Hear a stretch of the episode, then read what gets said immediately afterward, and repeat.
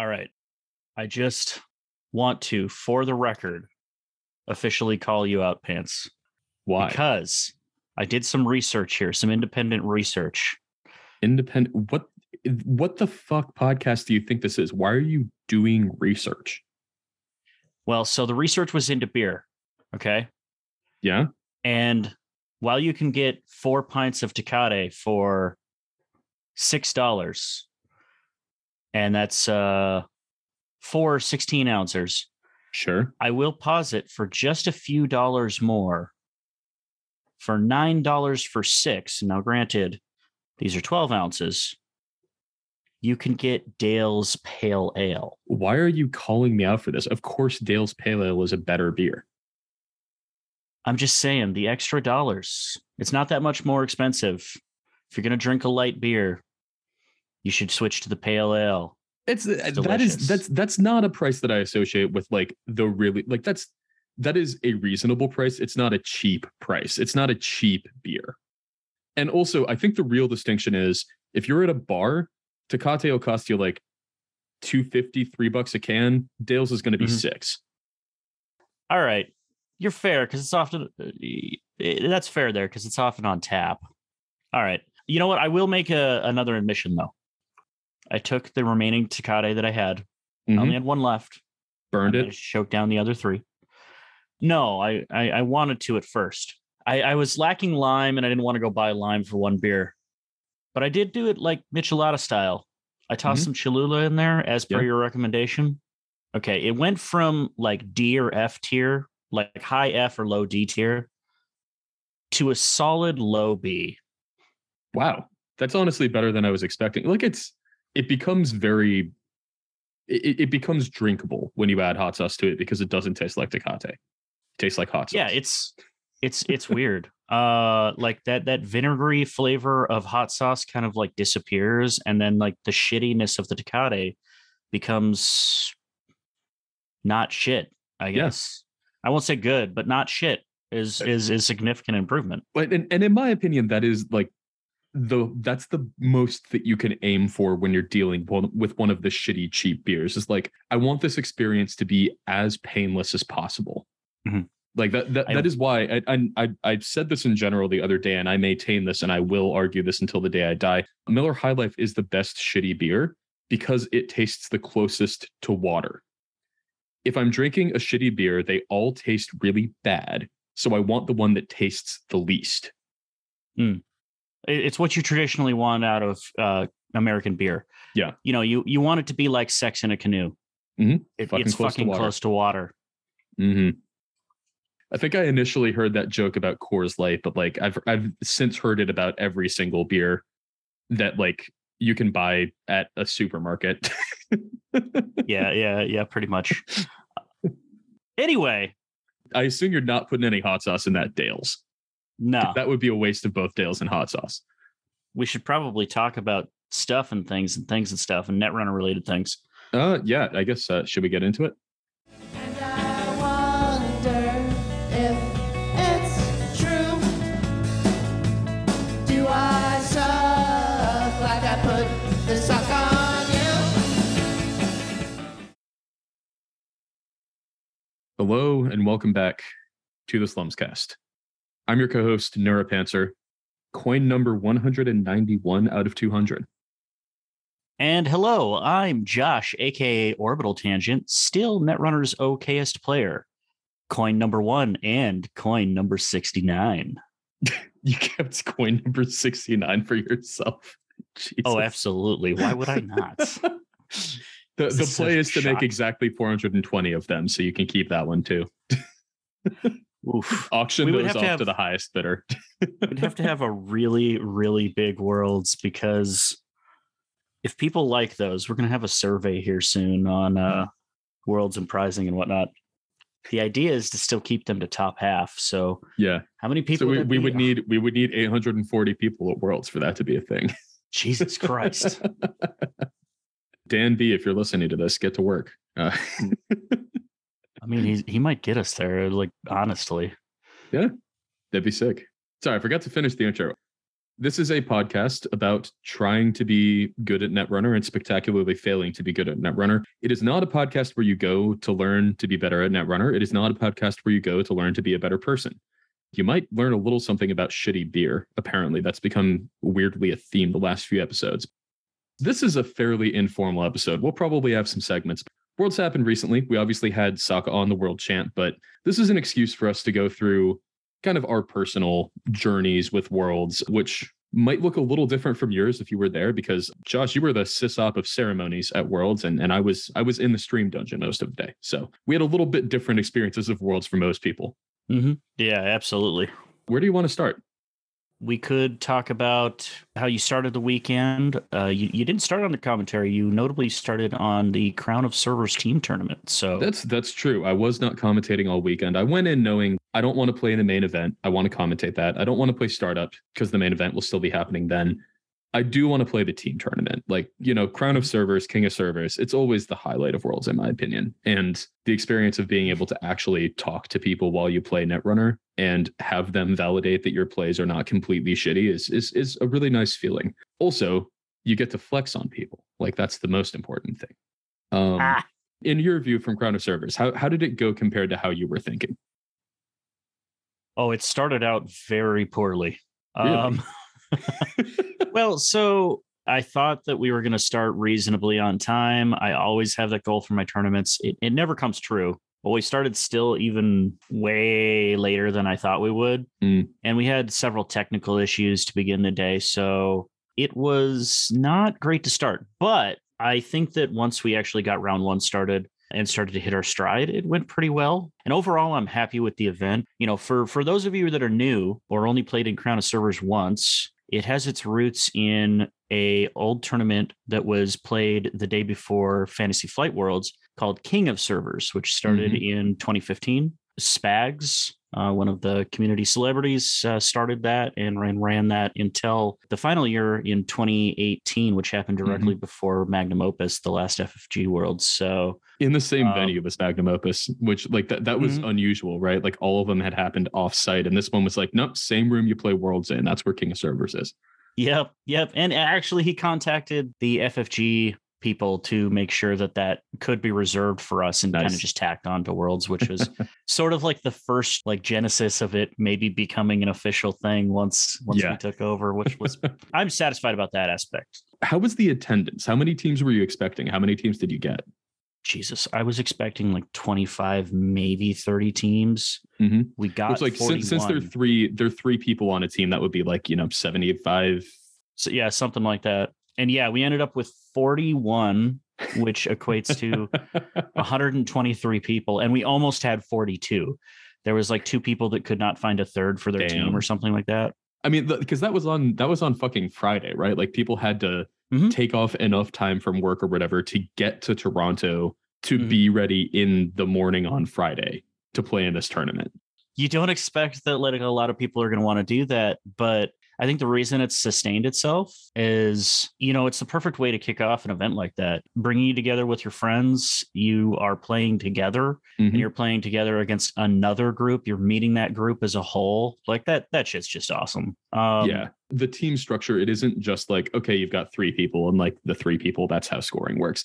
You actually have a team name Yeah. which seems like a small thing but i think is actually secretly one of the reasons that king of servers crown of servers is so powerful do you have the whole list with you i know what like I, I know what our team name was but there were some real fucking good ones let me pull that up I can tell you what our team name was. So my Yeah. team was me, Cranked, and Andre, which if you watch the stream on the weekend, and sorry, by the weekend, I mean the main event and startup. Mercator or Merrick, old friend of mine from the network community, actually hopped in and did some commentary on Friday because they didn't have anyone lined up to do commentary. But on Saturday and Sunday, the three people who were doing commentary on standard and then startup were me, Andre, and Cranked. So we were like, hey, this would be fun. We'll do a commentators team. What should we call the commentators team? And we kind of debated it back and forth a little bit. And eventually, Cranked just made an executive decision. It came up with the name Those Who Can Do, Those Who Can't Commentate. And in my opinion, it was the best name on the entire fucking day. that, that thing killed me every fucking time. it's a fire name. It's a fire name. I mean, it is tradition at this point to read out the entire list of team names before we start the tournament. And part of the reason we have to do that is just people bring the thunder when it comes to team names. Oh yeah. Even some of the simple ones like test team, please ignore. Mm. yeah, I like that one. Oh god, this Um, one's so good. I can't believe it's not snare. Yeah, that one's that one's great. Um, Gritty Works project is simple, but I Oh, like it. Gritty Works project so fucking good. Yeah, yeah, yeah. Ice to see you. Just a nice simple pun. You know, you like to see it. Unban CI, you cowards, which I think is like that. That's that's one that's been in the game for a while now. I think that was like 2018 was the first time that that one happened. Yeah.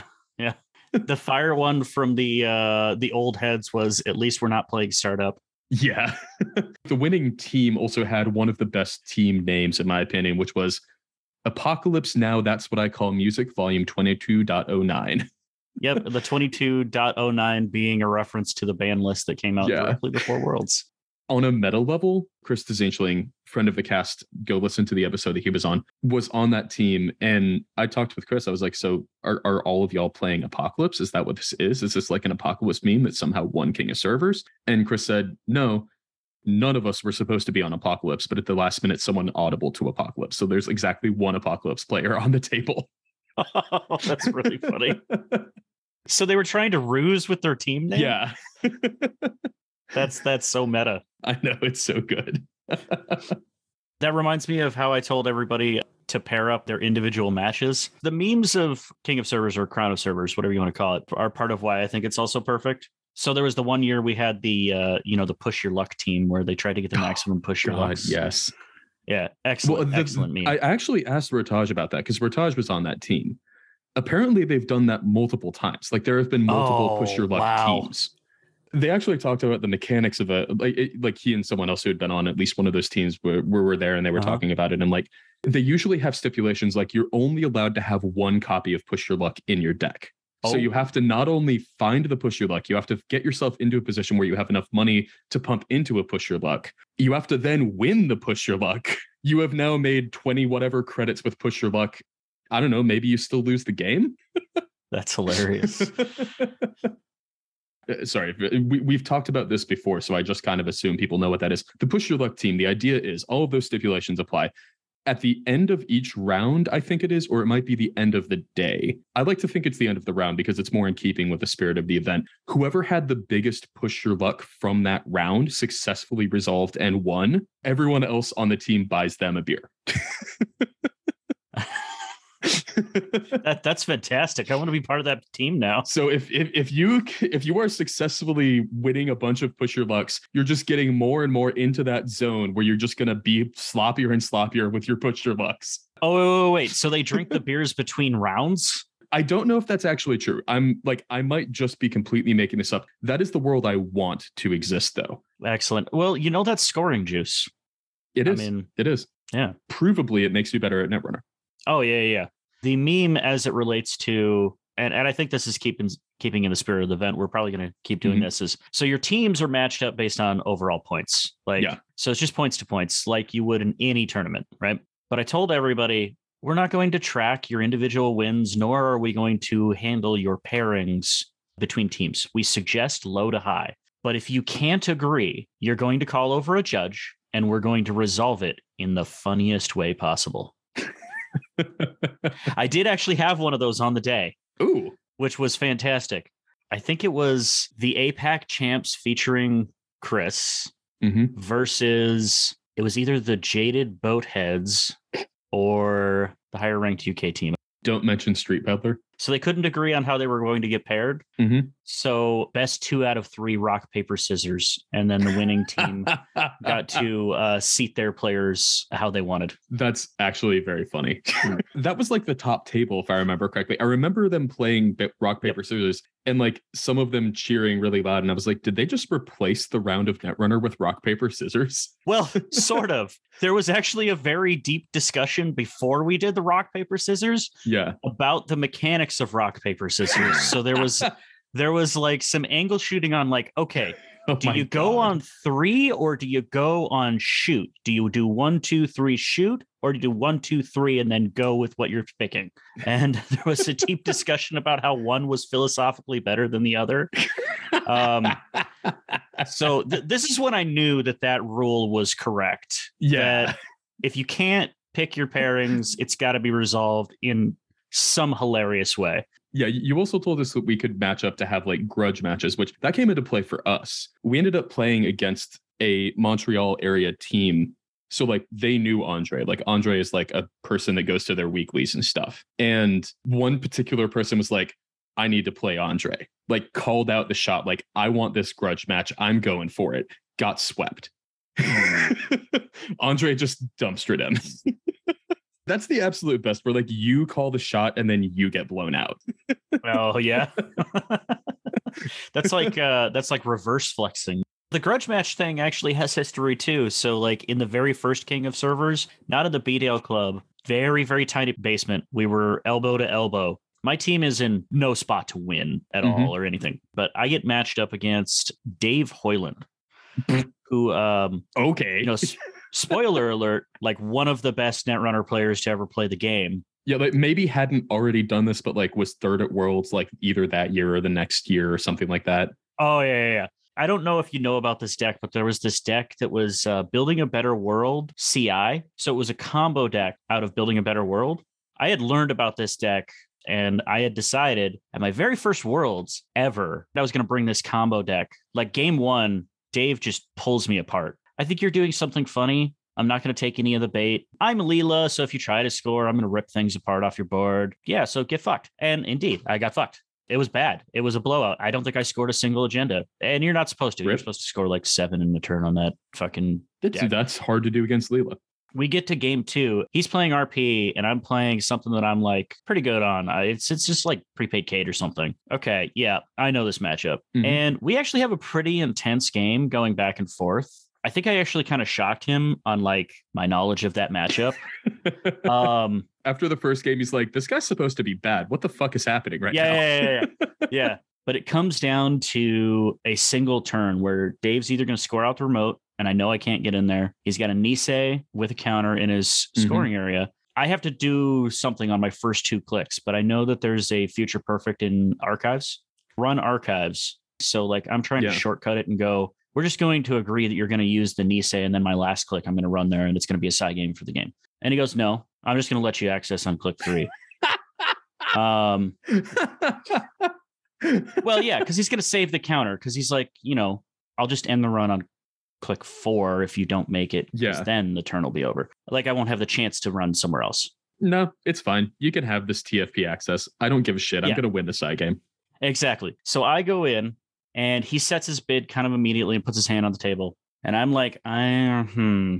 Zero. I, kind of. I kind of, my teammate on his cell phone goes, no, bid this and holds it up in front of my face. This, it like shakes it at me. He's like, read this. no bid this. And it was actually one. He wanted Oh. me to bid one. So I bid one and I win the game. Yo! Um, yeah, yeah, yeah. The crowd goes wild. I fucking beat Dave Hoyland, you know, like I wasn't. I was gonna bid zero because uh, same as you. I'm like, I'm thinking Yeah. like, no, he's not gonna spend. the, the, the Like, disrespect. This is this is sheer and Yeah. utter disrespect. He's gonna bid zero. Yeah. yeah, it's it's the disrespect. You got to go for the disrespect. But no, my buddy sensed once, and so I bid one. And I was like, got it, got him. The whole point of all that, Dave saw me next year at King of Servers, and our teams got matched up. And he Oh, was the highest ranked, and I was the lowest ranked of the team. but he looks at me and goes, he goes, no, we're playing. Sit down. you have a grudge match with fucking Dave Hoyland. I had a fucking grudge match with Dave Hoyland. What's even funnier? What's even Called funnier out by is, Dave. That's even better. That's so good. what's even funnier is we split again. He's on IG and I'm on Val. I'm Mhm. on this bullshit Val list with like siphons and blackmails and fucking mediums. So good. Like, it's like, yeah, you're not gonna get to res anything. I'm just gonna deep dig you like the whole fucking game. That game ended in like five minutes, and I just damn I'm good in blackmail once. I rip it all off the top of R and D, and I go, oh, that's rough, buddy. the match flips around though. I think I'm hot on my corp deck. He puts wizard across for me. My opening draw contains my AstroScript, a piece of ice, some econ. That's how I open. Is like I put the AstroScript in a row. I put the piece of ice over it. I leave HQ naked and I play this piece of econ. Mhm. Dave looked at his hand. He looked at me, looked at his hand again, and he's like, Do you know who the fuck I am? Siphon. I'm like, Oh no. Siphon. oh fuck. All right, I'm gonna go check that remote then. Oh, it's your AstroScript. Shocker. I think one of the biggest flexes that we had on the entire day was Andre's playmat. So Andre had the Matt Z portrait of himself. Andre's got this playmat of Andre, Netrunner Universe Andre. That by itself would already be a pretty big flex, right? Like, oh, mad of yourself, sure, cool. I'm against one of those people. Except Andre then turns it around so it is facing the opponent. Oh my god. The absolute chutzpah. Honestly, we had solid Matt Tech across the board. Our our entire team. We also had cranked on the Culver's logo, except instead of Culver's, it says cranked, and then it says unbanned museum, you cowards. Your boy made that. Cranked is still using it. The man loves Culver's. He would never not use that mat. But you had good mat tech too, right? So actually, the story behind this is it's well known that I tend to have drill runner mats. Like the the Ass of God mat is probably what I'm best known for in terms of my actual on the table play. It certainly isn't the play itself. And I was planning on doing the George Bush triptych, which almost certainly violates Null Signal's code of conduct. So we would have crossed that bridge when we come to it. But Inked Gaming was like, we refuse to print this on grounds of copyright. That means like all of my replacements are going to run into the same problem.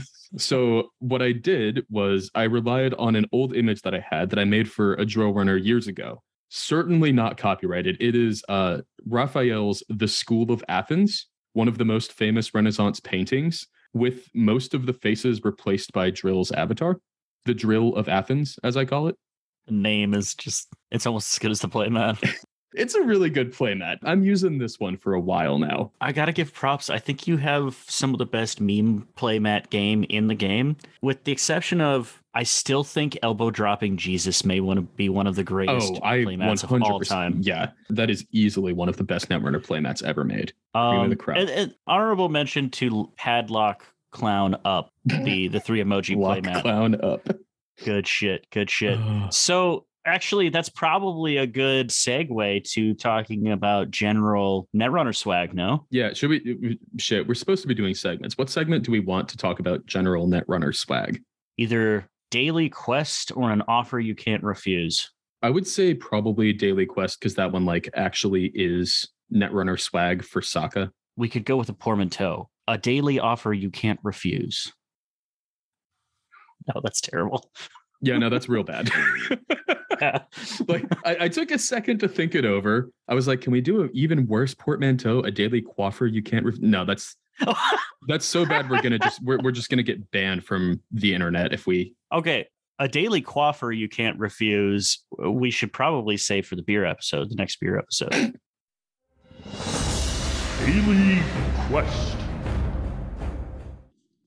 I saw so much fucking good Netrunner swag on the weekend. The number of people who had unique poker chip sets. I saw people who had like, I've got ones, I've got twos, I've got threes, I've got fives, I've got tens, like all different colors of Netrunner poker chip. Actually, the the same round we were against the team from Montreal, that was like the ones, fives, tens, and then also unique poker chips for virus counters, for power counters, agenda tokens. It was sick excellent netrunner swag there and that's that's just the fucking poker chips that's not even talking about there was one opponent i played against who exclusively their entire kit was the magnum opus tokens the Oh, the ones the threes and then the gold it was Wow. so difficult to see because everything was shining because of the light like I- there was so much glare That's the one bad thing about those mirror tokens. Overhead fluorescent lights, them Mhm. bastards will hurt your fucking eyes. They Yes, look will. awesome, but they are a bastard with overhead lights. I was on Ika in my deck, so I picked up one of Dan B's squid token that is large enough to cover up the entire text box. Shout outs to Bushi. I love those big tokens. He's Yeah, done that so for a good. couple of different things. There's Uh, also Boomerang. There's also uh, Botulus, I think. Botulus, it yep. actually is really nice from a gameplay perspective because Mhm. I don't fuck up my MU.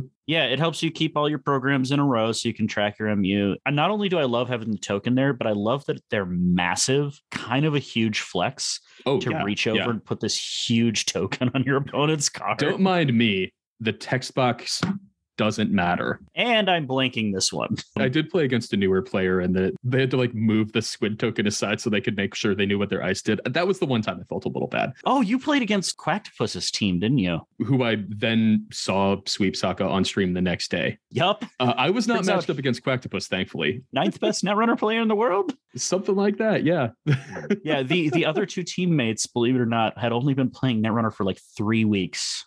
I did get a sweep that round, but it came down to like we were both on sports. It did go to time. I had to win on the final turn after time was called. Oh wow. There was a sick damn I'm good play. It's not really a damn I'm good. It, it was just like a very climactic access. This was by Andre. Andre fucking carried our team on the entire day. Like I think Andre had like seven wins. I was like exact 50-50 cranked. Um we were 500 as a team, so you can you can figure out Crank's record yourself. But it was against Shoeflower. Like obviously Shoeflower, extremely good netrunner player, third at Worlds a few years ago, if I remember correctly Mm-hmm. was like very set up. This was like a PD against Apocalypse 419 matchup where Apocalypse had not had a chance to go off the entire game. And things were Mhm. extremely set up. It was the last turn, clearly because there was an installed card in the remote, something that both players knew was an Anoetic Void, a resed Manegarm, an unresed extra Manegarm to play around pinhole threading. And then there's also a resed Anoetic Void on HQ, disgusting ice across the board.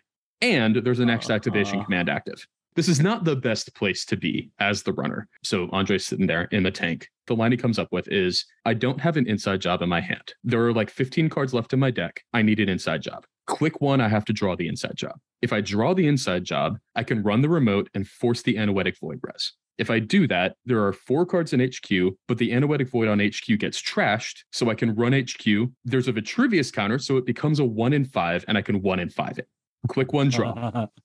Inside job. oh, heart of the cards. it goes on past that, right? Because like then you also have to actually heart of cards it out of HQ. And so Shoeflower lays down the five cards.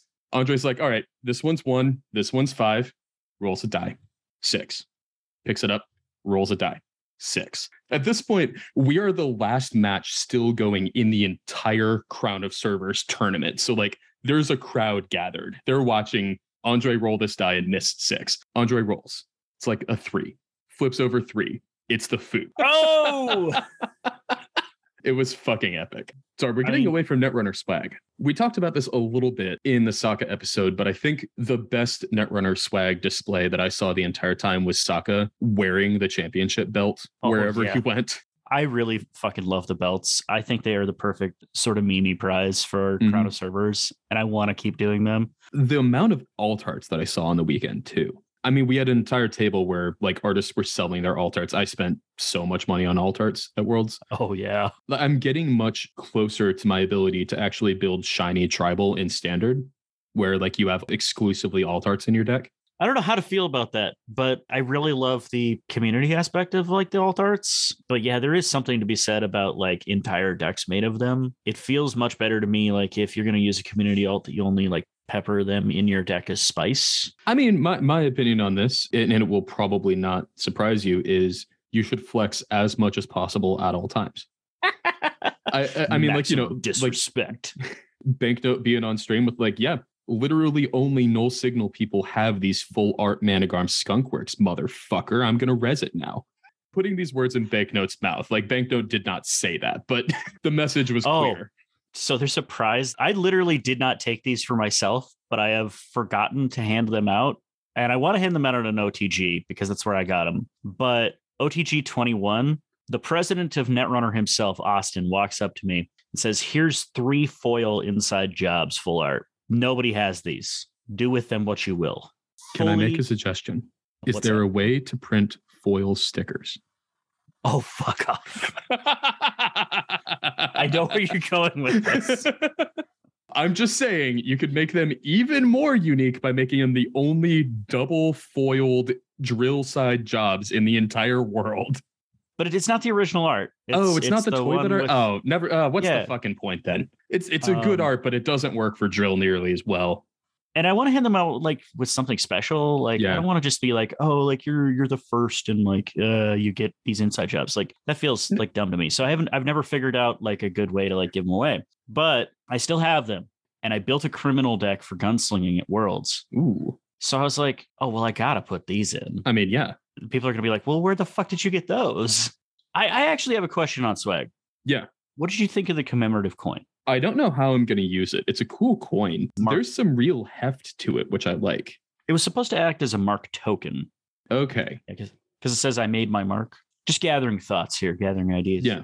In terms of uh, gathering ideas, that might actually be a good transition to our next segment, which to merge a few memes here, I'm calling quick, call a Nostra dumbass, but not for me. You're shaking your head. I can tell that you get it. Yeah. Yeah. So what should we do? The we must be fucking Nostradamus music then? I guess. Yeah. We must be fucking Nostradamus. Oh, snap. Normally in our predictions, we call ourselves Nostradamus because we know they're going to be wrong, but we kind of fucked up and got them mostly correct this time. Oh shit! Cut the feed. Ben actually pointed this out on the weekend. They said between the people that each of the three of us called, the decks that the three of us called, and the guest we had on that episode, of those, everything made top 16 except my pick of Asa. Toby made top 16, Sokka won, Ben made top 16. I guess PD's kind of like PD did make top 16. PD kind of won. It's a sports ID, but it's a very PD ish deck. Freedom did real fucking good too. Boat Chico also made the top 16 as well. So like like we had we had some real fucking good takes on that episode, which is not something I expected to have to say. You uh forgot the most important one is which is um I called my shot on Sokka and that motherfucker won. Yeah. I think Ben did too. I think Ben was about to, but audibled off. Had alternatively called Sam RS, who I believe got third. Oh, you're right. You're right. Yeah. Audibled off onto someone. And, and I, I had what I thought was a more pocket, like corner pick of TF34. And sure enough, Toby wins a tiebreak round, top 16. Wasn't Toby also on like CTM? Didn't you call CTM to go into the cut? No, no, Toby, Toby was on PD. Okay, but there was a There was a CTM in the tiebreak rounds, uh, or it wasn't a CTM. It was CTM out of R plus. That was credits at Hotmail. no, there was a CTM in the cut. Dr. Awkward. Oh, damn. I Shit. what? We called too many shots. Think of this, pants. Like you said, like, no, I'm talking like CTM doesn't win, but it gets something like eighth. And you're only like a couple of spots off, dude. Shit. They need to extract our brains and use them for science. That's how fucking good we are. Th- This begs the question then though, like if we're getting very good at like calling our shots, why are we still terrible at Netrunner? Oh, skill issue. 100%. I, I don't do commentary uh, as much as you, obviously. But one of the things I noticed with commentary is that when I have a bird's eye view of the game, I can call the next move that a runner is about to make a lot more clearly than it feels like I can visualize that move at the table. Is that a thing you notice? Oh, 100%. Your brain isn't consumed with like what you have to do next. There's an Okay. entire part of your brain that is just focused on figuring out what they're going to do, the reasons for the plays they're making. It's the sort of thinking you're supposed to do when you play the game, but that Mhm. it's harder for me to do that in the actual game because there are so many other things I have to focus on. I think Mhm. that's why many high level players are also good commentators as long as they have a reasonable grasp of talking on mic because it's how they navigate the game. I have a harder time accessing that during the actual game. Interesting. Weird phenomenon to me because, like, I feel that my commentary has gotten better over the years. And I, I actually feel that that's helped my play a little bit. I, I feel part of it is also I rarely commentate in a vacuum. There's usually at least one other person on the cast with me. So a lot of times it's not just my thinking that goes into what I think someone's Mhm. going to do next. It's me talking with Andre. And like Andre's a good player. A lot of times Andre has really good reads in situations where I'm like, yeah, you know, actually I think that's right. If we take that as ground truth, then here's the next step. Okay. Okay. We're going to have to figure out a different segment to use for that in the future because until we have some big misses, I don't think we can call ourselves Nostradamus anymore, which is sad. That's us losing something as a cast, really. Ah, okay. We could say, roll with me on this, Pants. We could say that we're only okay at being okay at Netrunner. we're the okayest est podcast. the level of okay at Netrunner has vaulted from normal to meta. This is a pretty big rapid shift that I've written in the notes here. I want to talk about how fucking long Worlds takes. What segment should we use for this? How about why would you do that? Sure. Why would you do that? This week on Why Would You Do That? Why the fuck would worlds take so long to be? Okay, again, do you want to start with planning or do you want to start with the event? I think that the planning side of things is probably something that people don't have a very good view of. What actually goes into planning an event like Worlds? Well, I'm glad you asked. It has to start early. With an event of this size, you need a venue of a certain size. Mhm. And especially what time of year we hold it in October is prime convention and symposium time for corporations.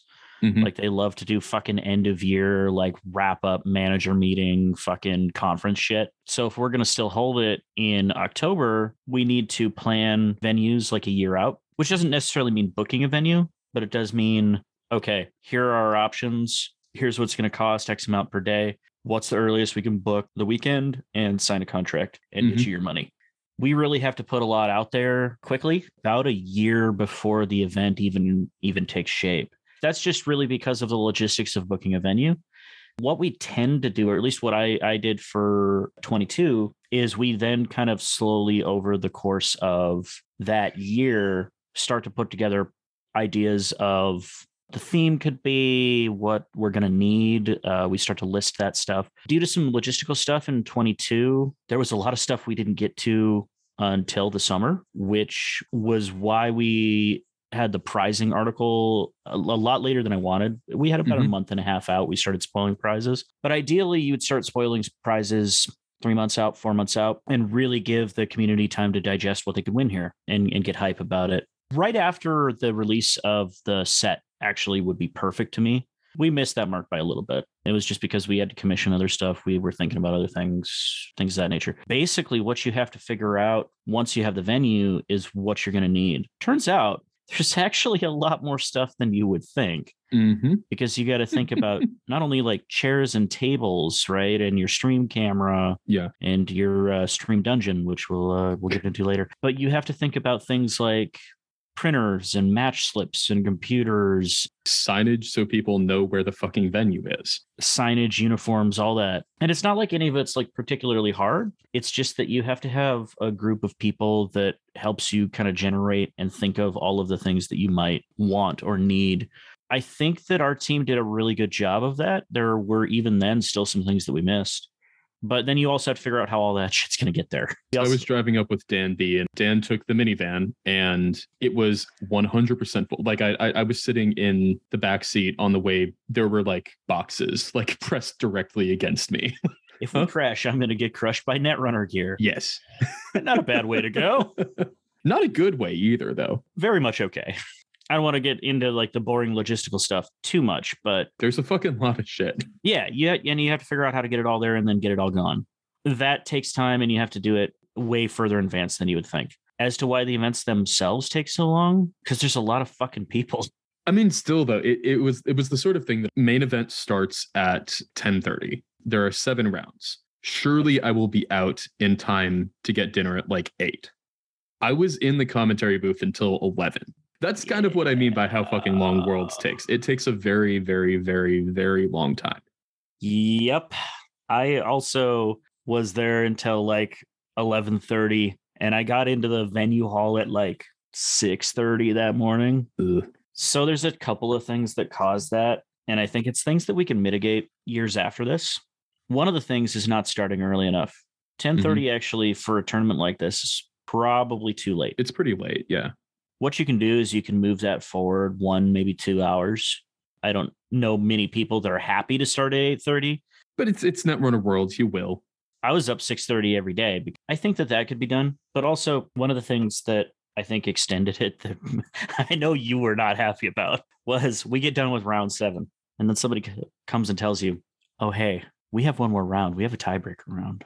Okay, I'm going to be very open about my opinions here. I hate the tiebreaker rounds. I hate them. Historically, the entire time that tiebreaker rounds have been going, exactly two upsets have occurred ever. Tiebreaker round is basically cut by strength of schedule with like an extra few hoops. I think my main issue with tiebreaker rounds personally, and like again, this is a personal opinion. I'm not an OP. I like I don't influence these policies in any way. This is just me Mhm. saying like myself what I think. It's basically still cutting by strength of schedule there are usually still more people on 30 than you are able to actually jam into the tiebreaker round. So mm-hmm. effectively, you're still cutting on strength of schedule to get there. It's just you're cutting on mm-hmm. strength of schedule in a more oblique way and adding an extra round, which is extra logistics, extra time on the commentators. Obviously, I'm a little selfish saying that last one, but like extra effort for what seems to be very, very little payoff in any way. Two things. Number one, I believe it's been more than twice because we have been using them since 2020. If I remember correctly, there was an entire year where no tiebreaker rounds ended in upsets. I know at least in 2021 there was an upset with Swan who was on 16 and got flopped with 17. I think there was at least one at Continentals this year. There was one at Worlds. We're talking still, you can count them on one. We're splitting hand. hairs. Overall, you're right. It doesn't meaningfully change what the cut would have been based on strength of schedule. Now, you also could say that that proves the rule of strength of schedule and that all we're doing with the tiebreaker Browns is verifying strength of schedule and whether or not you need to verify strength of schedule is kind of up for debate. So that's that's that number 1 is is just kind of pointing those things out. But number 2, I agree with you fucking entirely. They are not worth what they do even if verifying strength of schedule is something you find important. I do not like them either after having experienced Worlds, especially and the extra 45 wasn't even 45 minutes because we had to set up the round Yeah. and then we had to do shit after. Yeah, the, the gap Yeah. after round seven to actually get the tiebreaker rounds and double check them and all of that. Yeah. I mean, that, that was a solid 20, 25 minutes before Yeah, we even so- started the round. Cobra doesn't do these automatically. That shit for me again was like 75 minutes. So selfishly, I don't want to have to do that shit again. But also as far as having opinions about whether or not we should or shouldn't do them, there's going to be and I'm going to shamelessly plug this for OP.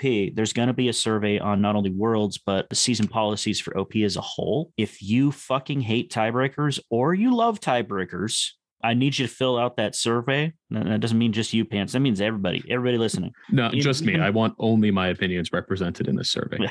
even if you don't listen to Sumscast or you know your friends don't listen to Sumscast, help them find that survey, have them fill it out. Because if the community overwhelmingly wants tiebreakers, okay, fine, we'll we'll, we'll do them. That was a fucking 14 hour day. And tiebreakers alone could eat my dick, but there are some other things we can improve too. Yeah, I have a bullet point in the notes here. It is three words, the misery burrito. And what that represents, I fucked up during the lunch break. During the lunch break, I like started talking to someone, looked up at the clock, realized like, oh shit, the lunch break is over in 30 minutes now. I don't really have time to go anywhere. Based on the current time that we're at, based on how long this takes, I was not factoring a tiebreak round. I was like, we'll probably be done around nine. I can get through it until nine. Things ran slower than I expected, plus the tiebreak round. It is 11 p.m. after we finally do the sign off on the stream. And I am like, okay, great. I can finally eat for the first time since breakfast. I have such low energy that I basically can't talk to anyone. I'm just going to find a group of people that are walking in a direction and mention food.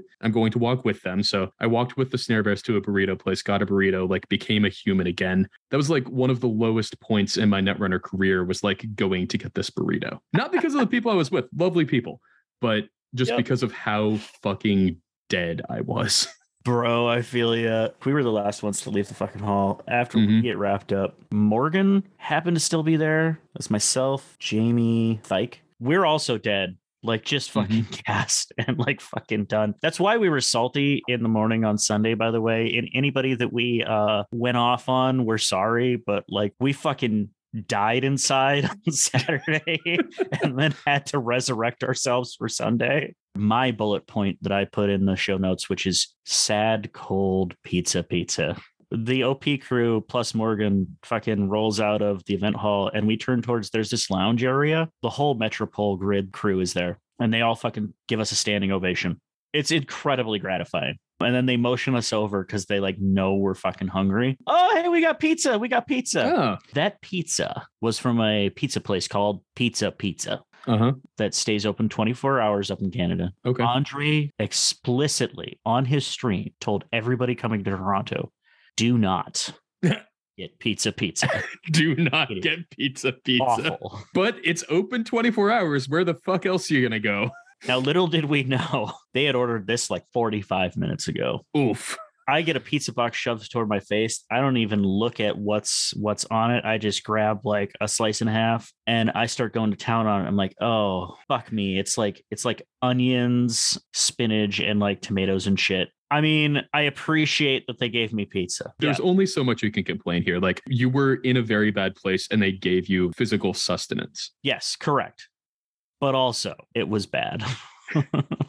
This would have been acknowledged by that crew as well. Like, you know, one of them was like, don't get this. Normally, I am a pepperoni man. Mm, I'll mow down some veggies. Like I'm not a am Mhm, not a anti-veggie guy. When it comes to my pizza, like I'm a carnivore. The thing that hurts so much was the other pizza box going around. It's double pepperoni. Oh, Ripperoonies, man.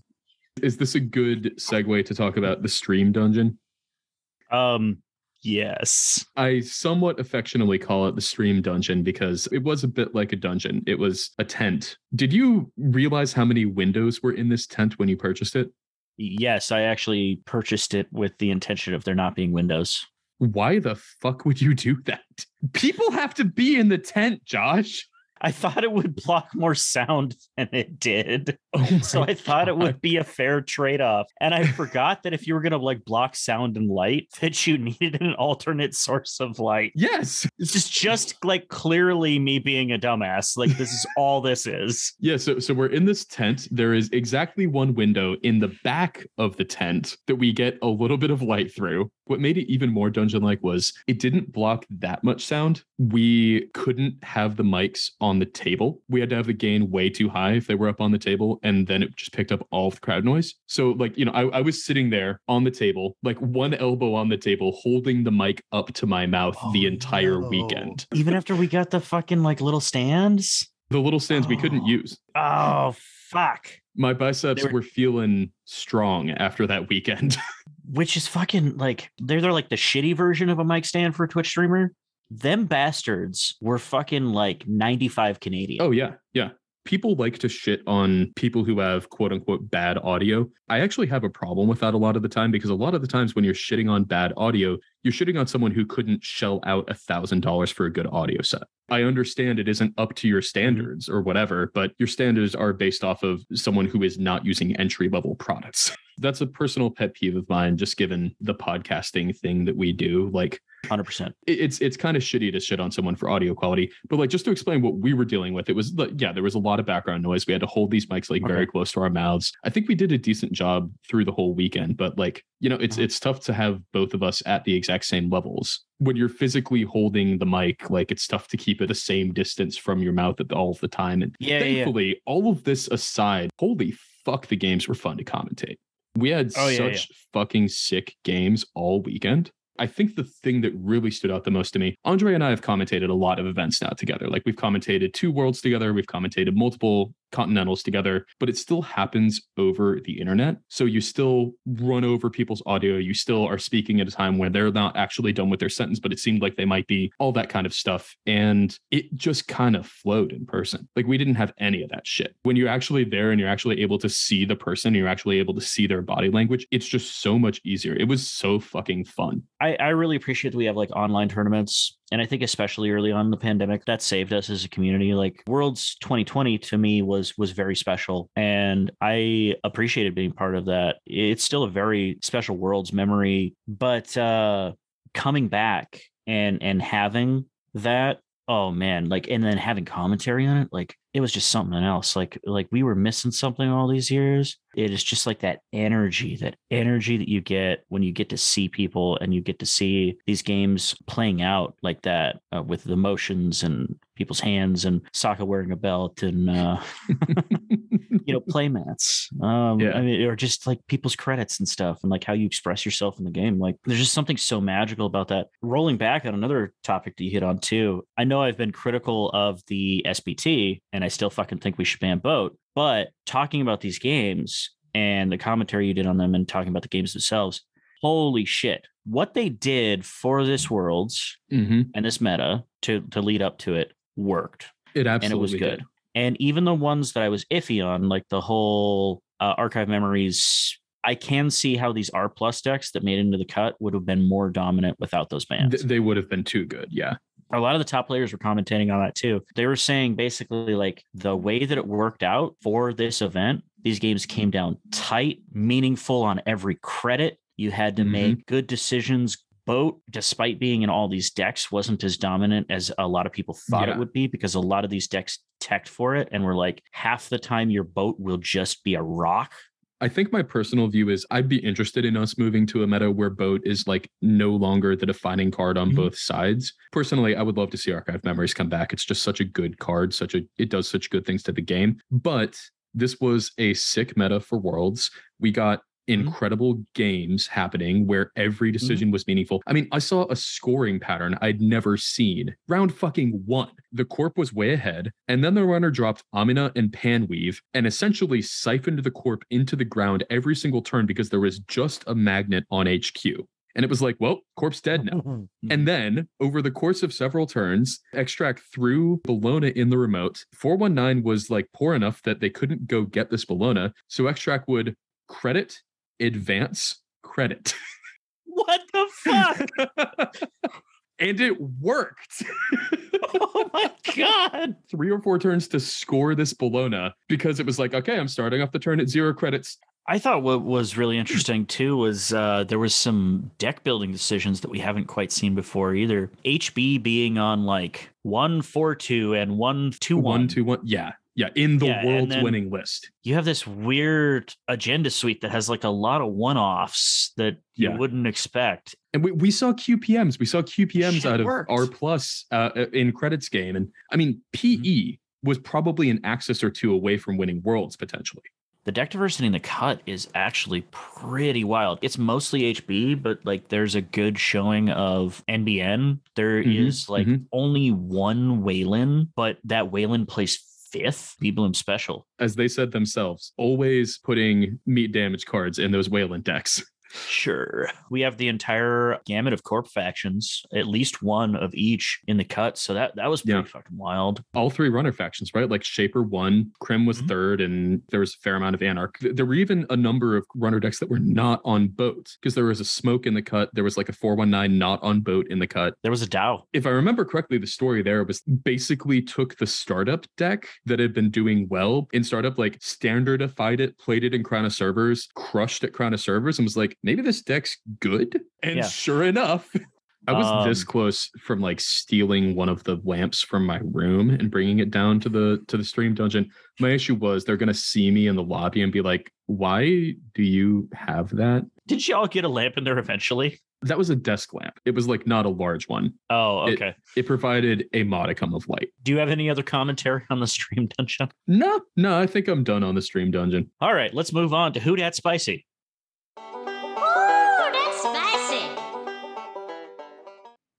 Well, no, that, that we actually, call I mean, the Scry one that. eh, it kind of, it kind of fits though. Like it kind of fits because the situation as I see it.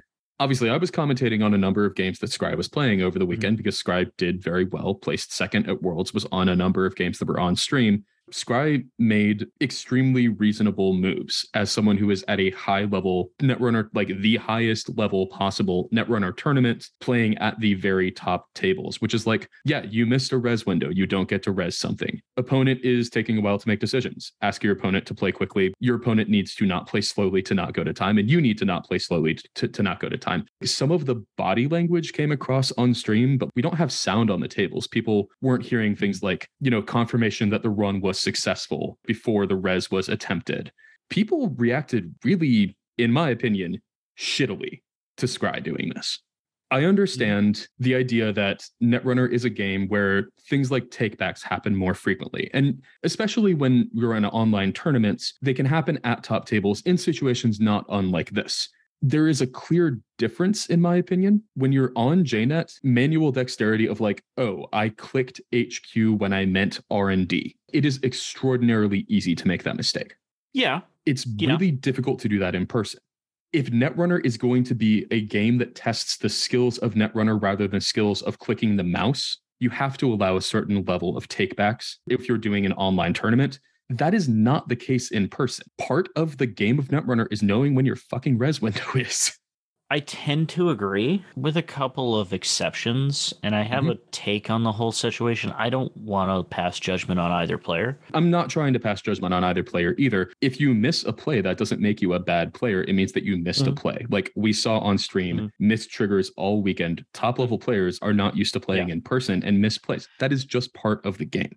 I have like a very nuanced take on how I, I view tournaments. First off, let's talk about takebacks. One of the things that I have done, I don't know how many people have done this themselves, is I've confused one card for another. Mm. And either card, playing either card was a legal play. And I sometimes, depending on my mental state, I'm tired or it's been a long day of regionals or whatever, I'll place something on the table. I'll look at it for 10 seconds, thinking about why is this wrong? This feels wrong. This is wrong. I don't know why this is wrong. Oh, I actually meant to play the seamless. In a case like that, where the game hasn't meaningfully moved on, it doesn't really impact the game to kind of reverse it and play another card. I've asked for takebacks in those scenarios, gotten them or not gotten them. I think it's reasonable to ask. And I personally would hope that most people would allow something like that, even at top cuts, because I've seen top cut takebacks. Like, I want to make that clear that I've seen top cut takebacks. We all have. But conversely, one of the things that I will say as well is that if you're going to be strict at any tournament, if you're going to hold your opponent to another standard or judges are going to hold somebody to a standard, Worlds is the one and the top cut is the one. And It- it is so, like- literally the highest level net runner that it is possible to play. Correct.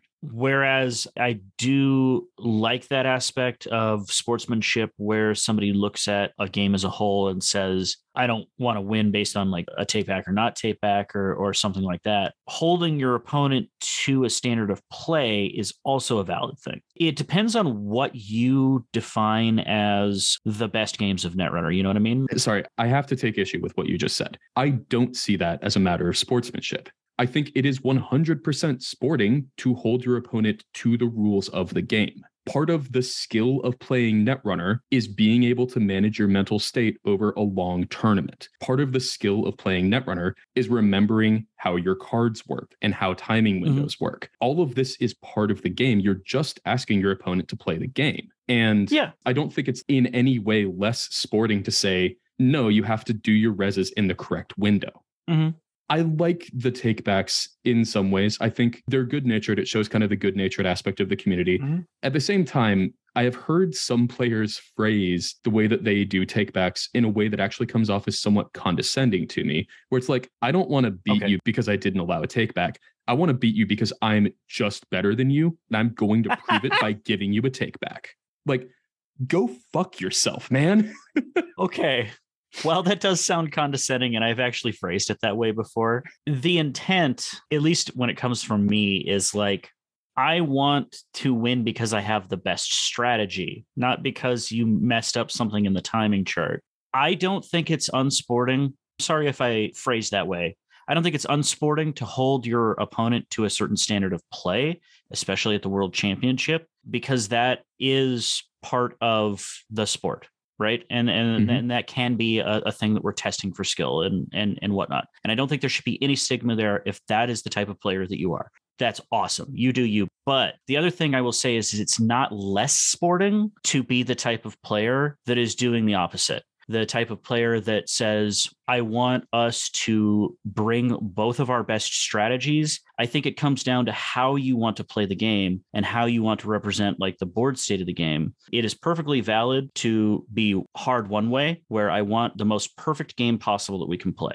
That is not a thing that somebody should be shat on for or called a Yeah. shithead for. Like and that's, that's and that's exactly what's at issue here is like I, I think I forgot Yeah. to give exactly. I've seen people call Scry a bad person for Yeah. not allowing a res of Hokusai. Like, fuck off. You don't know shit about Matt's moral character. You watched him play a children's card game. And here's the other thing too is like I've said this about Eric before. Eric has done some things that we don't agree with as a community. Overall though, the dude has done a lot of a lot of stuff for the community, right? We're talking charity events, we're talking trivia, we're talking like he's Mhm. run shit, he's donated things to TOs, like there can be moments in games too where you don't quite act how you want to act or you don't act to a standard and sometimes an impossible standard of a of a group or community, but that doesn't also define who you are. Like Yeah. again, go back to the Aristotle thing. Like you are what you most often do, right? And I think it's utterly ridiculous to imply that someone that you watched a couple games of them playing a card game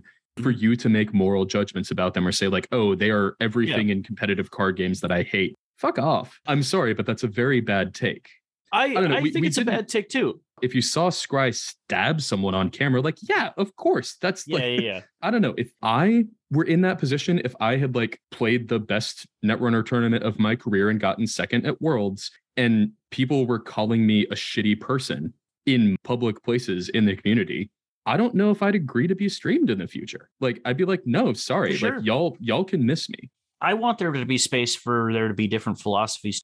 When I'm playing, I'm probably still going to allow rollback. Nobody is under any obligation to do that.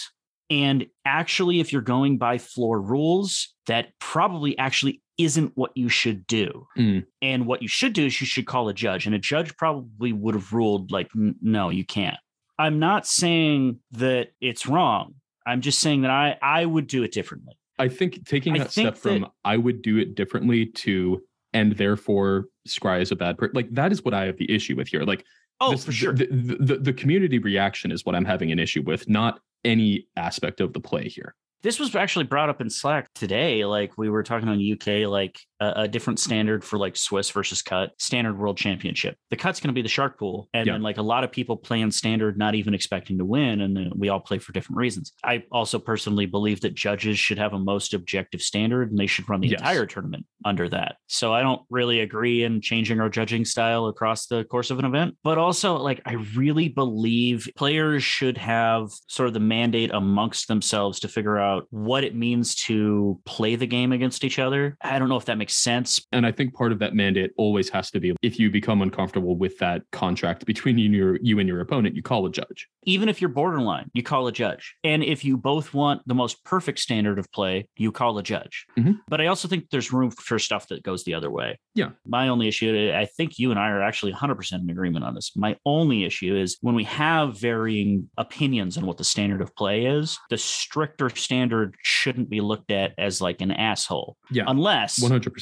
Very specifically, unless very specifically, we can prove that this person's like an angle shooter. There is a qualitative difference between strict play and angle shooting. People who angle shoot to try to win games that they shouldn't win, like that is something that I find judging someone's moral character on. Playing strictly because you are playing within the rules of the game, like that is that's very very different. That's kind of all I wanted to say about the situation is I think that the response has been a little bit ridiculous. People are reading very heavily into something that is not there and I just wanted to address that. that goes into another like social standard social norm thing i know that there are certain expectations that certain people have when there is a norm that's established amongst a group of players but you have to understand your norms are not everybody's norms Mhm. right I, I did this with gunslinging where i Mm. told people you can challenge a judge but hey if they say i'm tired or i don't want to do it or i can't for this reason or find me later respect that Yeah. and go away and don't argue with them about it. It's Mhm. sort of like the same thing with these lenient play standards that I talk about. I am the type of person where I'm going to be lenient where I absolutely shouldn't be. It is not on your opponent or anybody that plays Netrunner to be me. And even if you play with me a lot and you're used to that standard, if somebody else has a different standard, you have to accept that. And it's not a judgment on their moral character. It's just they have a different standard than somebody else. We should be accepting of that, not pass moral judgments because of it. Mhm. I agree. On the topic of gunslinging, should we talk a little bit about gunslinging? To completely rocket back to the other end of the emotional spectrum here. What's a good segment for this? How about Akamatsu Memchip? I'll allow it this time and this time only. Wait, really? Holy shit.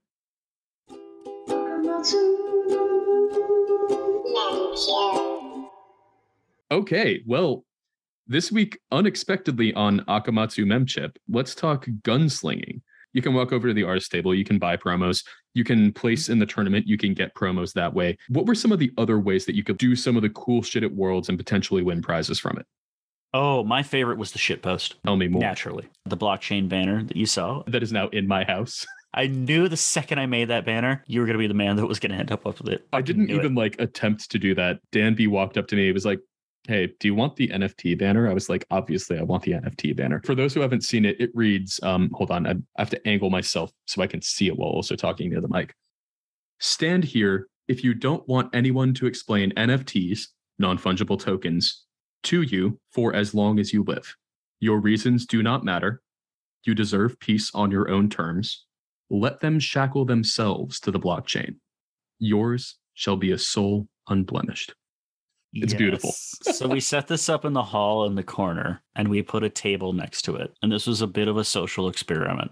For the first day, like nobody took many of these, but we put artificial crypto crash on a table next to the sign. And I just wanted people to steal them, like just without asking. But I do think that people were respectful and were like, what the fuck is this at first? But then it did filter out like, no, okay, these are these are okay to take. After everybody understood that they were okay to take. I had to restock that table like six times. I ran out. Like they were fucking gone. Like because people would go over and just grab a set. Yeah, I, I think I've got fantastic. two of them for this exact reason. Like I don't have a Yeah. full set. You were supposed to do that. It's Were you supposed to like take a picture with the banner or So yes, activating my trap card that I alluded to on Andre's stream was me seeing you standing next to the sign, plucking cards if you were plucking cards, or taking a selfie and showing the NSG team.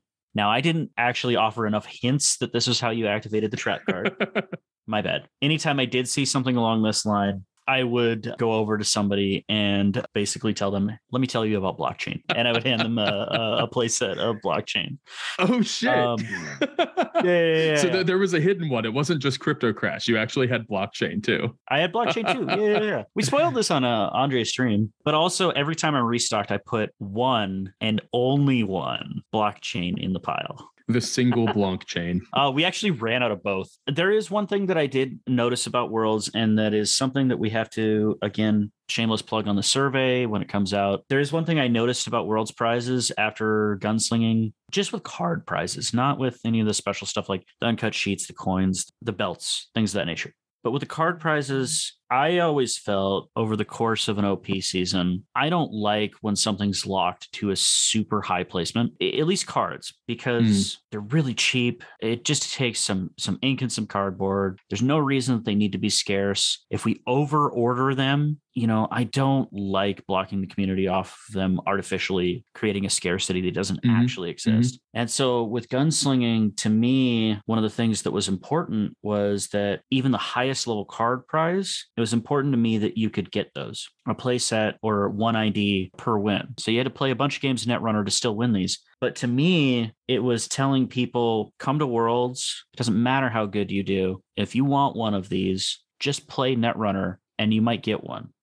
And that's how I view it. I learned afterwards that there are some top players that do believe that prizing equates to placement, equates to an achievement. And so they do prefer above a certain level that we aren't as free with those prizes as we actually were. A good example of that is playmats. Playmats ordered 55 of each, and then they rolled down if you were matched on points, even if you didn't make the top 32. The standard one actually rolled down all the way to like 40 something. And then the startup one rolled all the way down to like something like 40 as well. Hmm. But I heard from a player who was like, you know, these are supposed to be like top 16, aren't they? These are supposed to be cut mats. They should be unique for these players that are having that high achievement. And while I understand the sentiment, it's another one of those things that strikes me as an opposing philosophy. I get what somebody's saying. Commemorating that achievement is very important, and having something that you can tangibly show feels really good. Mhm.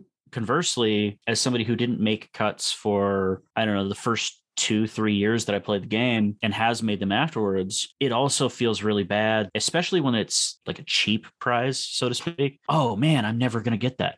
I don't know. I don't really like that. So that's that's why we Hmm. did gunslinging the way that we did. I've I've got some ways to fix it. I think the person who talked about the playmats, I think they might be right. I think that we can order 16 unique playmats for the top 16 and be like, these are stamped one through 16.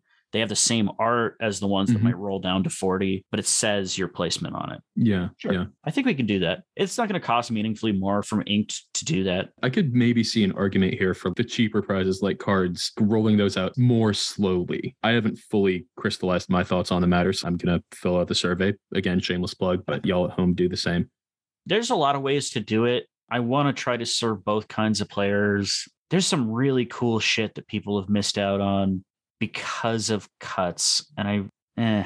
for game pieces, I don't like it. For commemorative shit, I like it. But I don't know. Again, I, different I philosophy. I see your point, but at the same time, like I've always viewed that as just part of the game. Yeah. Yeah. okay, they're game pieces. I have game pieces I can play with. They're not as flashy, they're not as shiny. No, I don't have the special top of ID ID that FFG printed, but like I wasn't the top Apex at Worlds. And that's a fair philosophy too, man. It's just there's a lot of stuff when it comes to OP, when it comes to playing the game, when it comes to all this shit. It's not objectively correct. It's like how we Yeah. want it to be, how we want it to be as a community. Everything that you've heard, especially the stuff on gunslinging, is really just my philosophy. That doesn't necessarily mean that that's what OP philosophy is going to be. I have no interest in forcing my exact vision upon the community. Another plug towards that survey what is important to me more than anything is not seeing my objective best version of tournaments, prizing play. It is seeing what the community wants its game to be. I have opinions, and those will influence the policy that I make. But my opinions are less important than how people want their game and their community to be. So if you want your voice heard, taking as many surveys as we put out is going to be the best way to do it. Well, with that, we've reached the end of the Slumscast for this week.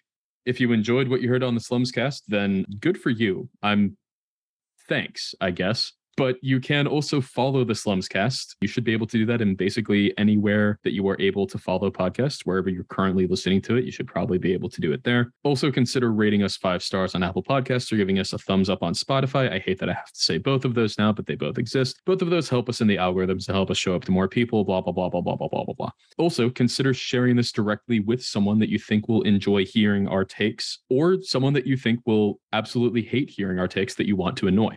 You can do that using Control and C or Command and C if you're on a Mac.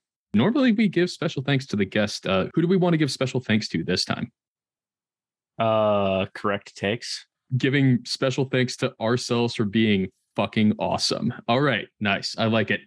But I do have an actual like special shout out or special Oh, okay. thanks. Okay. It's to the entire fucking community, man. Like, yeah. I mean, how could it not be? I know that's like not a hot take. Everybody says this, but man, like fucking Worlds was awesome, wasn't it? Like fucking It was like, fucking sick. Yeah. There were so many people there that like I hadn't seen in so long. And like, I don't know, man. I just Literally hundreds, multiple hundreds of people tuning in to watch games in Netrunner on their fucking weekend. right. so Like- good. On top of literal hundreds that were there to play Netrunner. I can't believe that after four fucking years, we're still fucking here. And it's good. And it looks professional. And the events are still awesome. And the community is full of people that I want to spend time with. And we're going to places that I fucking want to be. Like, what, Yeah. what Oh, the yeah. fuck, man? Like, how the fuck did we do this? I don't know. So shout outs to community for fucking being just stubborn as fuck and not letting things die. If you have any questions, comments, or concerns about what you just heard, in two of those cases, that's good news. You can reach us. You can look at the show notes, see the places that you can reach us, and give us your questions or comments. If you have concerns, I'm sorry. Those were part of the Nostra Dumbass segment, and we just retired that.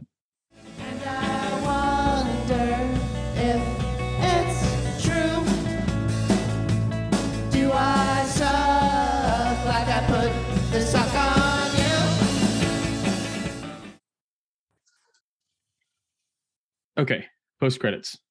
Okay. Yes. Sure. Fine. I'm reading the show notes here and I have no idea what the fuck this means.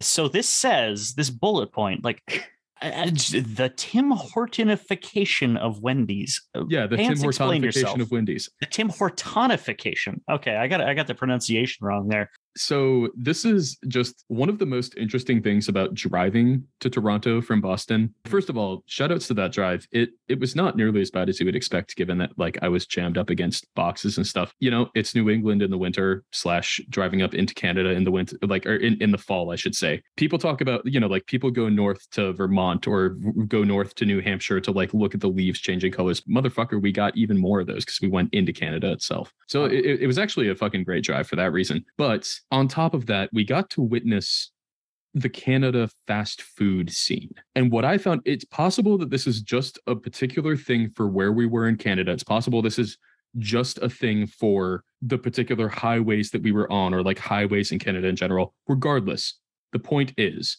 everything's a fucking combo thing. There aren't individual fast food buildings in most places. It's like, yeah, we've got the Tim Hortons slash Wendy's. We got the Tim Hortons slash KFC slash Taco Bell. We got this is a real one. This is a genuine one that I actually saw and posted on Twitter. The Tim Hortons slash Wendy's Sla- uh, hold on, I have to pull up the picture so I get all of them. There's like fucking six of them. No One fucking moment. way. No, I'm I, I'm dead serious about this. This is a Tim Hortons slash Wendy's slash KFC slash Subway slash A and W slash Dairy Queen. Fuck off. I have the picture right fucking here. Look at it. What? A little small. That's like peak fast food right there. What Like, the it's- fuck? it's- It's large enough to be like a small strip mall. And it's just that. It's just those buildings. There aren't stores attached to it. It's just like, nah. We have this miniature fucking food court right off the highway. Come look at it. Look upon my works, ye mighty, in despair. That's like skipping the middleman of the mall. It's like we know what you really want. You come here for the food court, motherfucker. so we've made just food court. I mean, and sure enough, it got us. We stopped there because we needed breakfast, and we were like, well, we'll go to a Tim Hortons. They just happen to all have like four other stores connected to them. Does that have should we be worried here? Is that I- like Tim Hortons like being like viral, like literally viral to the fast food in that region? Like, is it gonna spread like further south? Should we be worried? Is it like apexing these like fast food restaurants? So I think that your concern is valid when it comes to Canada. I don't know. We're we're we're, we're not another unnamed podcast. We don't have a fucking can- Canadian politics corner here. We don't know shit about Canada. We were just there for a few days. But as far as I can tell, Tim Hortons is in fact taking over all other fast food chains and will annihilate all of their Canadian wings by 2025. As far as catching on in the US, I really don't see that happening. You hear Tim Hortons down here and you're like, what? Tim? Who the fuck is Tim? Get out of here, Tim. Uh I don't think I, one I genu- virus like, that we do have immunity to. oh no, fuck. That's Dark. my- see, never That's mind, never mind. I saw four or five Wendy's in Canada, and not a single one of them was a standalone Wendy's. I don't think I've ever seen a Wendy's combined with another, unless it was literally inside a food court in a mall. I don't think I've ever seen a non-standalone Wendy's in the U.S. And here they were, just like, yeah, this is the the the the Wendy's slash DQ slash Tim Hortons slash McDonald's Voltron. What the fuck? I guess it's legal for Tim and Wendy's to get married in Canada. Is that not legal in the US? Is, is there like anti redhead legislation? I wouldn't be fucking surprised. This is now the American politics corner. or slash the Canadian fast food corner. As always, these takes are not from uh, real Canadians. We we don't actually live in Canada. We were just there briefly, but I am going to say, based on our recent track record, they're probably correct takes. I don't know if I go that far. This is how we get back to being Nostra dumbass. Is that something we want? I don't know. It's more on brand.